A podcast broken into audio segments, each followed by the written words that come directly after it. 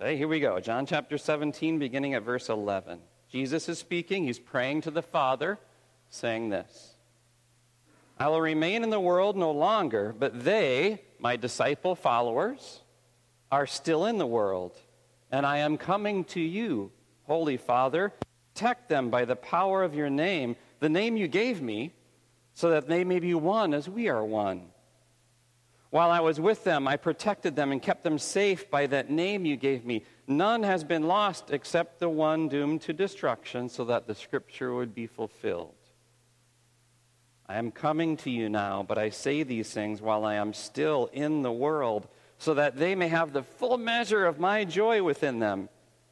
I have given them your word, and the world has hated them, for they are not of the world any more than I am of the world. My prayer is not that you take them out of the world, but that you protect them from the evil one.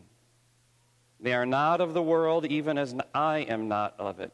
Sanctify them by the truth. Your word is truth.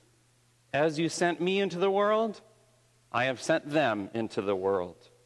For them I sanctify myself, that they too may truly be sanctified.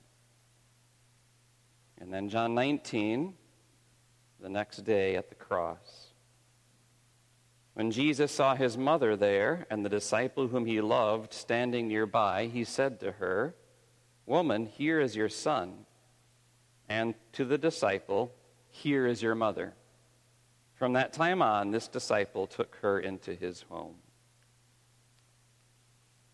That's the word of the Lord. So, in Jesus movies lately, particularly Jesus movies that focus on his suffering and death, I've noticed that the movies have given a highlighted role more than previous movies to, to Mary, the mother of Jesus. And they've focused on her, on the intense pain that she's suffering as she helplessly watches her son Jesus suffer and be killed, be crucified. That causes Mary, who loves her son, lots of pain.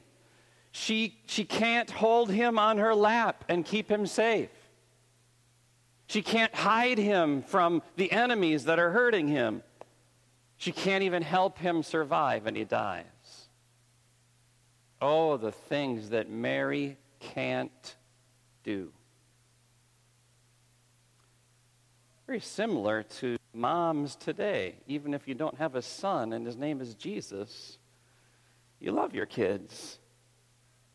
But moms today experience that pain of Mary, that helplessness, that, that there's some things that moms can't do.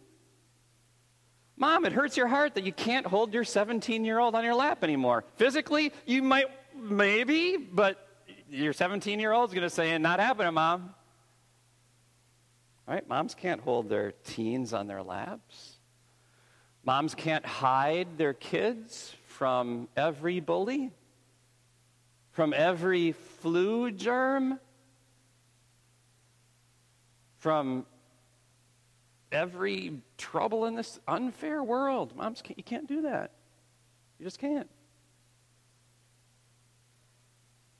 And moms can't always help an infant to stop crying or a toddler to stop fussing or a grown child to avoid bad decisions. There's lots of things moms can't do, just like Mary, and it hurts. But on the other side of it, there's a lot of things that moms can do. As a matter of fact, moms are so good at doing what moms can do that they, moms can do what Jesus himself cannot do.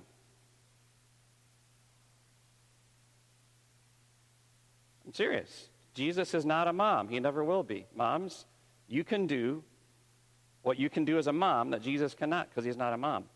Secondly, because Jesus has ascended into heaven, physically ascended, right? So he's, his disciples watched him float up into the clouds like a big helium balloon, and they couldn't see him anymore. And he physically is now seated at the right hand of God on his throne in heaven. Physically, he's there. His physical lap is in heaven, and it's not here. And so, moms, you can hold your kids on your physical lap.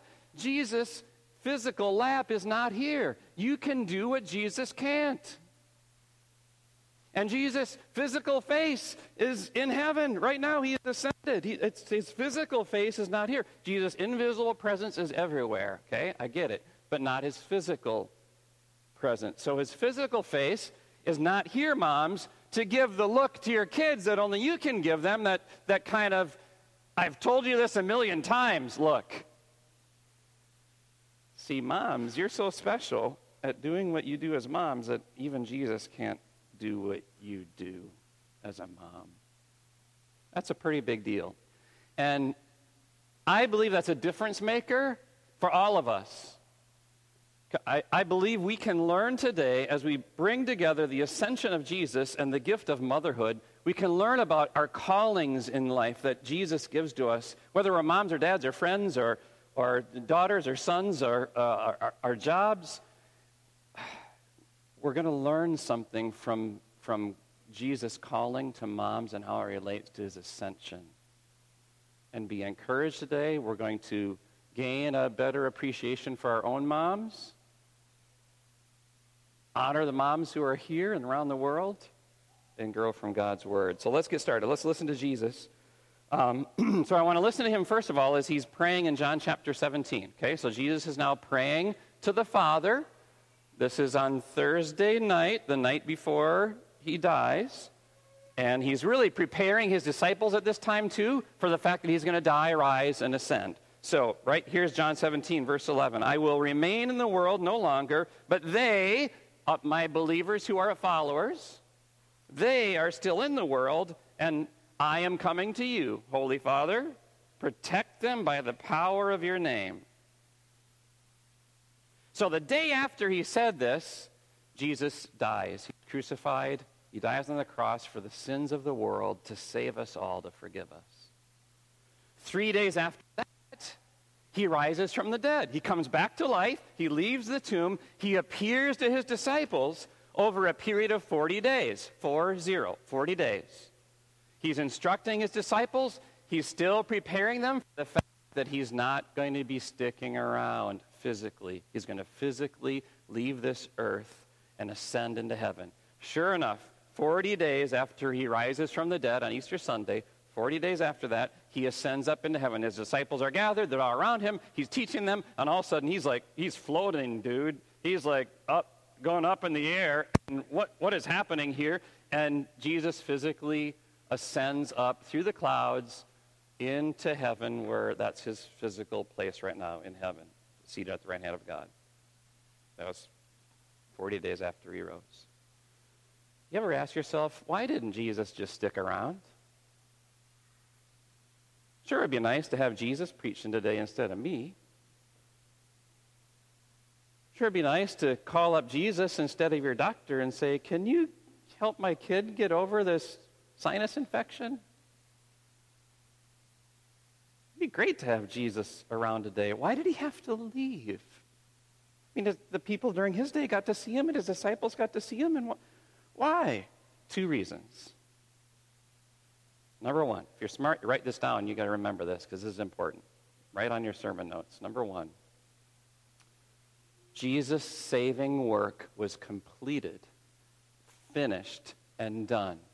There was no more saving work for Jesus to do. I'm saying saving work now, not work, saving work. Right? What did Jesus say even while he was on the cross about his saving work? It is finished. So Jesus had paid the entire debt for your sins. He, he had suffered the, the, the justice for your sins. The holiness of God was poured out. The, he drank the cup of God's wrath.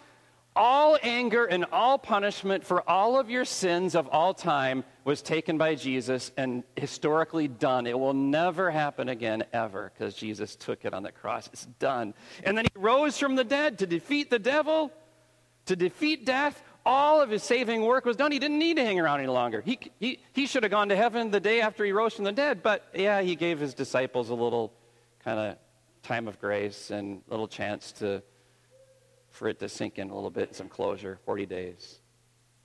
Number one reason he, he ascended to heaven, his saving work is done on this earth. He has nothing left to do on this earth for his saving work. Number two, that applies to everybody in the whole world, all sinners. but not everybody knows it.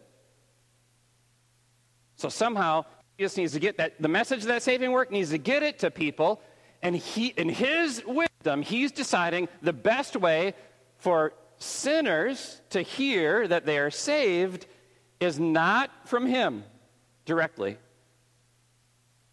He was given that message for a few years, and what happened to him? They killed him. Not from him directly, not from his, his own disciples who could live forever if Peter were still here, or Matthew, or, right? No, not from, not from Moses or Elijah risen from the dead, not from angels.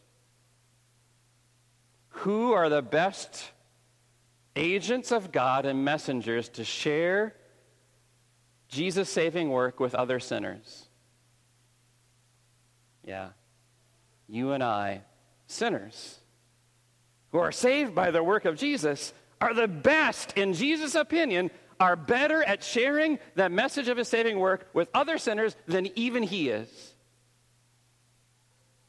You and I can do things that Jesus can't because of who he is, and he's ascended into heaven.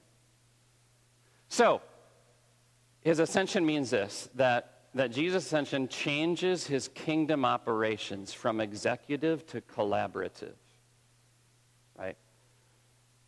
Jesus is the CEO, but you and I are his team. Jesus is no longer in the world, you and I are in the world. Jesus completed the saving work that his Father gave him to do. You and I still have work that the Father gives us to do. So that's why Jesus is ascended, and we have an assignment from God. We have, we have a job, we have work to do. Case in point is the interaction that Jesus had with, with, with the disciple John and with Mother Mary at the cross. Case in point here that there are things for you and me to do that's our job, it's not Jesus' job. Okay? At the cross, he's dying, he's on the cross. One of the seven statements of the cross that, that we remember each Passion season, but it's, it's a case in point Mother's Day context, is when Jesus' mother Mary and the disciple John are watching him be crucified, and he looks down from the cross at them, and he looks at John and he says, Here is your mother. And he looks at his mother and he says, as he's nodding at John, Here is your son. It was no longer Jesus' job to be Mary's son because he knew he would be dying and rising and ascending physically. He would physically not be here. So Jesus is always Mary's son, but in the, in the sense of being there physically for her on this planet, Jesus is now saying, John, that's your job. That's not my job. John would come over to Mary's house when she would say, My garbage disposal sounds like a diesel dump truck. And John would bring a wrench over and fix her garbage disposal. That wasn't Jesus' job, that was John's job. And when Mary's lawn got too long, when, when there were weeds coming up in her garden, it was John's job to go over and mow her lawn and to pull her weeds. That wasn't Jesus' job. Jesus is physically in heaven. That's not his job anymore. He's saying, John, that's your job. The lawnmower's in the shed. Okay, here's the keys. It's your, now you're her son. You're like her stepson. Right? You're her son now. You take care of those things. When she needs advice about her 401k, John, you need to come over, grab a cup of coffee, and help her understand what a 401k is and how it works and how to how to, she can divest and take funds. But it's not Jesus' job. He's in heaven now. And then John said to, or Jesus said to his mother Mary, You know, you're going to love this disciple John in a special way. I've loved him. Well, I'll always love him, but I'm, I'm not going to be able to love him in the way that I've loved him before. I, he won't be able to put his head on my lap. I won't be able to put my arm around his so- shoulder. It, it's, uh, so you're his mom now. You, you take care of those things. John, here is your mother. It was Mary's job to make John a sandwich every day that he could take to work. That wasn't Jesus' job. That was Mary's job. Mary's job to stop at Walgreens and pick up prescriptions for John. Not Jesus' job. Jesus in heaven. Mary's job. Now, uh, what I'm not saying, I'm not saying that Jesus totally divested himself from involvement in their lives altogether. That's not true at all. But there are certain things that Jesus assigns to us as people, he wants us to do. and he's not going to do. So, what is Jesus doing? Listen to his prayer. Listen to these words here, right? He prays to his Father about his, the people he's leaving behind on this earth. Father, protect them by the power of your name. Jesus' job is to keep his disciple John and his mother and all of his believers, including you and me, once he's ascended into heaven, on his Father's protection list. Protect them, Holy Father, by the power of your name. While John has a wrench in his hand, changing Mary's, the, the, fixing her garbage disposal, Jesus is protecting him physically I don't know, through some angels, through some circumstances. He's, he's watching over him, he's protecting him physically. Jesus, through the power of the Father's holy name, is protecting John spiritually. He's building him up so he can serve and love his mother, his new mother, Mary. He can take care of her in ways. Same with Mary. Jesus from heaven, ascended into heaven, is watching over his, his mother Mary, even as he can't not, he's not on earth to physically care for her, but he's watching over. He's blessing her spiritually. He's blessing her physically. There's a bacteria that wants to enter her stomach, and because he's Jesus and rules over bacteria, he, he, he just prevents it that one time in his, in his way. He's blessing her, he's protecting her. Think about protection for a little bit this morning. I mean, the more violent and crazy and insecure our world becomes, the more we rely on security measures, right? I mean, I hear more commercials on Pandora these days for home security systems than I've ever heard before, and they're all they're all they all say we have we have better surveillance. We have someone on the phone for 24 hours. If you call us, you're not going to get a voicemail. We're there. We have we can you know monitor your entire house inside and out, and you know there's just security everywhere. You think about uh, credit card companies now that offer to run a scan of your social security number through all of the uh, internet all over the world, and if it pops up, they'll they'll find that someone's trying to steal your identity uh, you go to the airport and the TSA is scanning our carry on bags. I mean, there's security everywhere. But there was still a bomber in Pflugerville, and he killed people. And your Facebook account got hacked. And your, or someone else's identity is stolen despite all our protective measures in our world, our protective measures are not perfect and are not guaranteed to keep us perfectly safe, are they? We know that. And yet, get this God's protective measures are perfect. Protect them, uh, he called Holy Father, Jesus says. God is holy. Does that mean perfect? Yes or no? Yes, of course. That means no failure, nothing bad, nothing wrong. So when when God says, I'm, and Jesus prays his Father, protect them, and God says, I will, I'll protect them, and God says, I'm your protector, that means he never fails at protecting you. Now, here's what happens we think he does fail. We think that's, that's really a pretty promise, God. Thanks so much. That's nice for kids to learn in Sunday school. But uh, when the nine year old gets leukemia, God, where's your promise then? When, God, when I, when my, when my company says that they're going to merge and I'm not coming along with them and I lose my job, where's the promise then? When I get married and discover ugly things about my spouse that I didn't know before, and marriage is n- nothing close to a honeymoon. God, I thought you were going to protect me from bad stuff. When death knocks on the door of my family at a very unwelcome time in an unwelcome way, God, where are you then? Where is your protection then? When we have beautiful big plans as a church, and they're dashed to the ground. God, I thought you were protecting us. This is what our hearts say, right? Mine and yours. And here's what we do we can play that game. God, since I cannot rely on your protection the way that it, it should be protecting me, I can find other ways to protect myself. And we go back to earthly security measures that we know are not perfect, that we know are not guaranteed, but we're drawn to them anyway. The more that I worry about something, the more control that I feel I have to protect me from fearing it.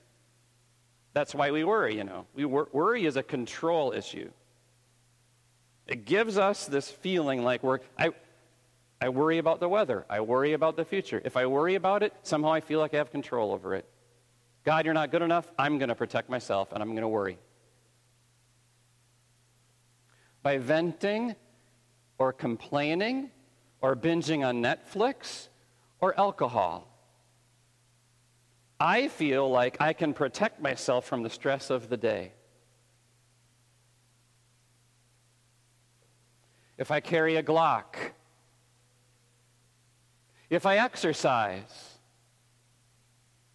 if I grab the premier platinum level of insurance policies in my world and in my life, if I invest properly, if I use my commanding presence, if I use my beauty, I can protect myself better than you can protect me, God.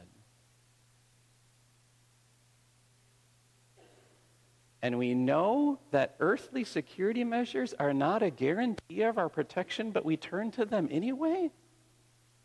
And we know God's protection is perfect, but we, we turn away from Him. What is happening in our hearts? None of those things that I mentioned is necessarily wrong. It's not wrong to carry a Glock or to have insurance or to be beautiful or have a commanding presence or watch Netflix, okay? None of that is essentially wrong, but it's how we look at it, how we treat it, the place we give it in our hearts above God, whose protection is perfect and holy. And then we, we take these things on, and God says, Why? What are you, what are you doing? And then here's Here's, the, here's His grace He protects us anyway. He watches us give our hearts away. He watches us think that we can protect ourselves and say, No, thank you, God. And, he, and because Jesus is interceding for us at the right hand of God, the Holy Father says, I will still be their protector. Here's a beautiful verse from Proverbs, Proverbs chapter 2. It says, God guards the course of the just and protects the way of his faithful ones. The Father and the Son crushed the head of Satan so that his lies and his deceits cannot hurt you, cannot control you. And you're protected from them by the wisdom of his word the Father and the Son unleashed justice on your sins once and for all at the cross, and then baptized you into their name and, and, claim you as their child and say your sins are forgiven. You are pure and you're perfect, redeemed child of God. Your sins can't curse you or control you. And they protect you by that forgiveness spiritually. The Father and the Son rule over this world and over everything in it disease and death. Rulers, politicians, governments, world powers, sickness, brokenness, other people who are difficult. Rule over them all and, and protect you from the world. Now, does the devil still hiss and howl at you? Absolutely. Does sin still trip you up? Too often. Does the world make your life a mess? For sure. Remember Jesus' words. In this world, he says in John 16, in this world you will have trouble. But take heart. I have overcome the world. Do you recall from his prayer read earlier from John chapter 17 where Jesus prayed, he said, Father, I'm not going to take them out of the world, but protect them from the evil one. There's going to be trouble, but protect them through the trouble. God protects you. What you say is not protection when trouble enters your life. God is saying, sure, that's trouble, but that's not going to hurt you. It's not going to harm you. I'm protecting you from harm all your days. That's God's promise.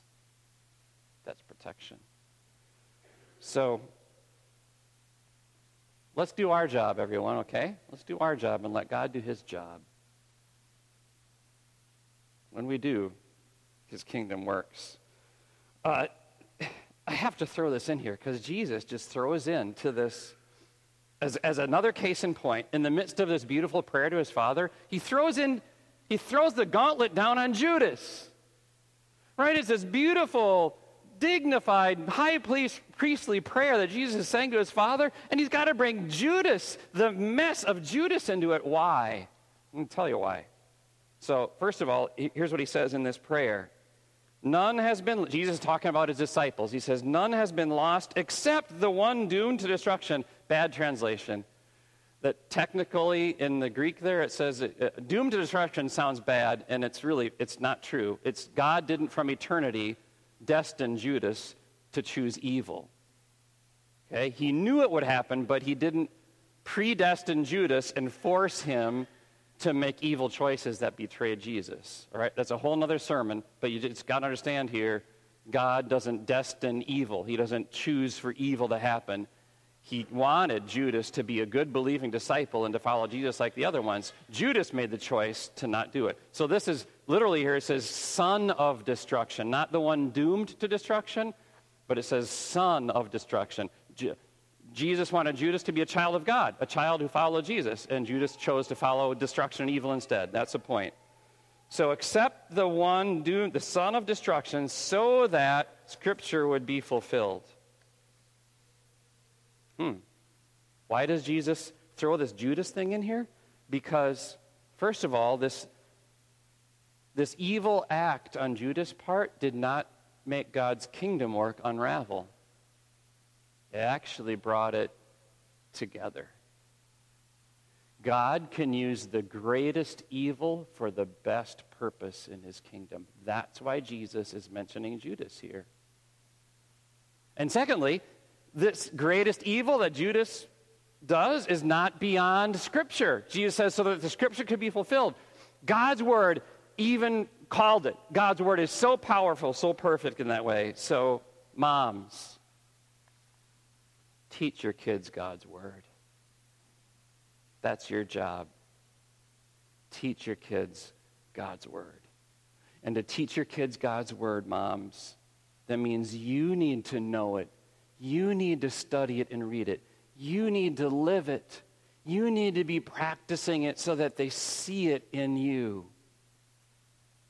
There's this beautiful passage in 2 Timothy 1 where uh, Paul, the Apostle Paul, is writing to Timothy.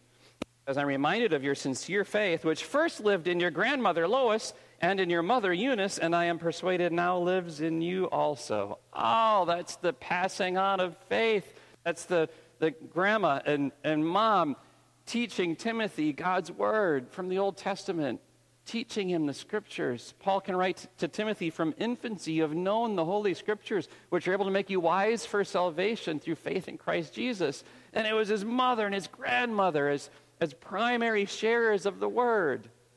How you doing there, moms?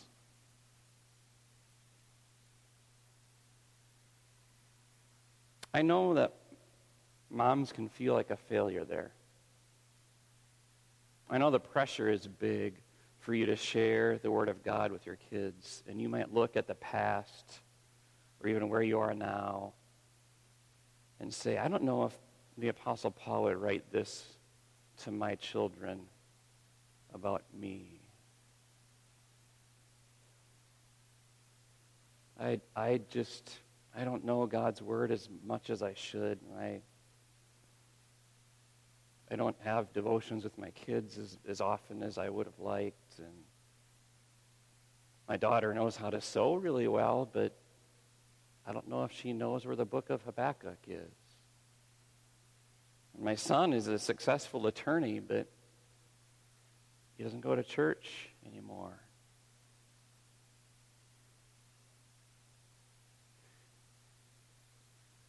Moms can think, my passing on the faith, my faith is so weak and small. I, I need to have stronger faith to pass on to my children. And you need to know, moms, making people spiritually strong, including your children, is not your job. It's Jesus' job. Don't get your jobs mixed up. Okay? Your job, moms, is to share the word. That's it. You just, you just share the word. You, you believe the word, you, you share the word, and you do that, moms. I, am looking at Christian moms here, and I know you do that. I, you do it by your example every day. You do it by, by telling your kids how you pray for them. You do it by talking about Jesus in your homes. You do it by the cross you wear on your neck. You do it by bringing them to church. You do it by setting an example, and you're, you're sharing the word, moms. You're doing it. You're, that's your job. You're doing it. It's Jesus' job to make your kids spiritually strong. That's something that you can't do, moms. Jesus can. You can't. Just share the word. You're planting seeds, and Jesus can take that seed and make it grow. I want you to remember this, moms. Write this down and, uh, and say this to, to Jesus in your prayers this week. Um, when I do what Jesus wants me to do, he does what I can't do. And I think that's one of those nuggets today that applies to any calling. You don't have to be a mom to say that. When I do what Jesus wants me to do, then he does what I can't do. Here are some things moms can't do. This is uh, from a nice little kiddies book written by Douglas Wood I found online. And uh, it's a cute little book. It's called, it's literally called What Moms Can't Do. Okay? Here are some of the things it says. There are lots of things that regular people can do, but moms can't. Moms can never pick out just the right clothes, and they have trouble keeping things cleaned up. Moms can't have yummos with purple marshmallows for breakfast, only coffee, tea, yogurt, or bran flakes. Ick. Sometimes moms are not good at hearing themselves think, whatever that means. Moms are not good at saying goodbye. Moms can't let go of a hug without a kiss or nine. You get it? Douglas Wood is saying what moms can't do can't do just because they love their kids so much and because kids are hard to love sometimes. Moms, Jesus loves you so much. And you're not easy to love sometimes, too. But Jesus loves you so much that he entrusts you with this, this important job, this high calling, and you're doing it well.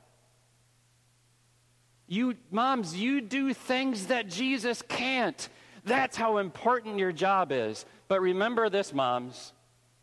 You do things that Jesus can't, but he does things that you can't. And moms, you are not the Savior. Only Jesus is the Savior. You are not the Savior of your children. You are not the Savior of yourself. But Jesus is. And that's really good news because that's His job. And He does it perfectly. So, moms, take it easy today and rest. Happy Mother's Day. Okay? And I want, you, I want this day to remind you of something.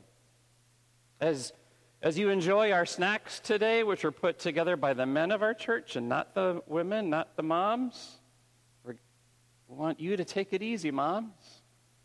And you go home and your family serves you like it might be the only day of the year, I hope not, but right, that you feel like a queen. They, they clean the dishes up and they, they make lunch for you and they don't let you vacuum today. Right? And you, and you can take it easy and you, and you enjoy a break. Moms, let that remind you of the spiritual truth of this day. That there are some things that Jesus does not want you to do because it's not your job and it's His. And as you do your job, He does what you cannot. And He blesses you to do your job that nobody else can do, no more and no less. Amen. Let's pray. Lord Jesus, you are in the holy place of heaven now, having ascended and seated, being seated at God's right hand. You have all power and authority over everything, and you can do anything you want. But you've chosen to leave us in this world to be your witnesses and your ambassadors.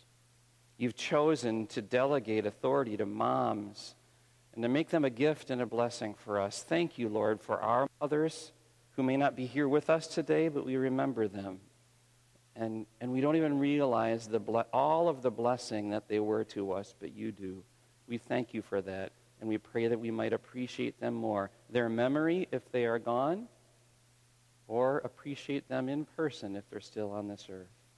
Help us to do that, to honor and to dignify them like you do.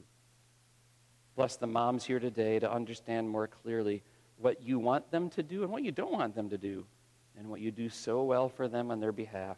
Thank you for good, Christian, godly mothers in our church. May they be a blessing not just to their children, but to our church too and to our community. All these things we ask Jesus in your Father's holy name. Amen.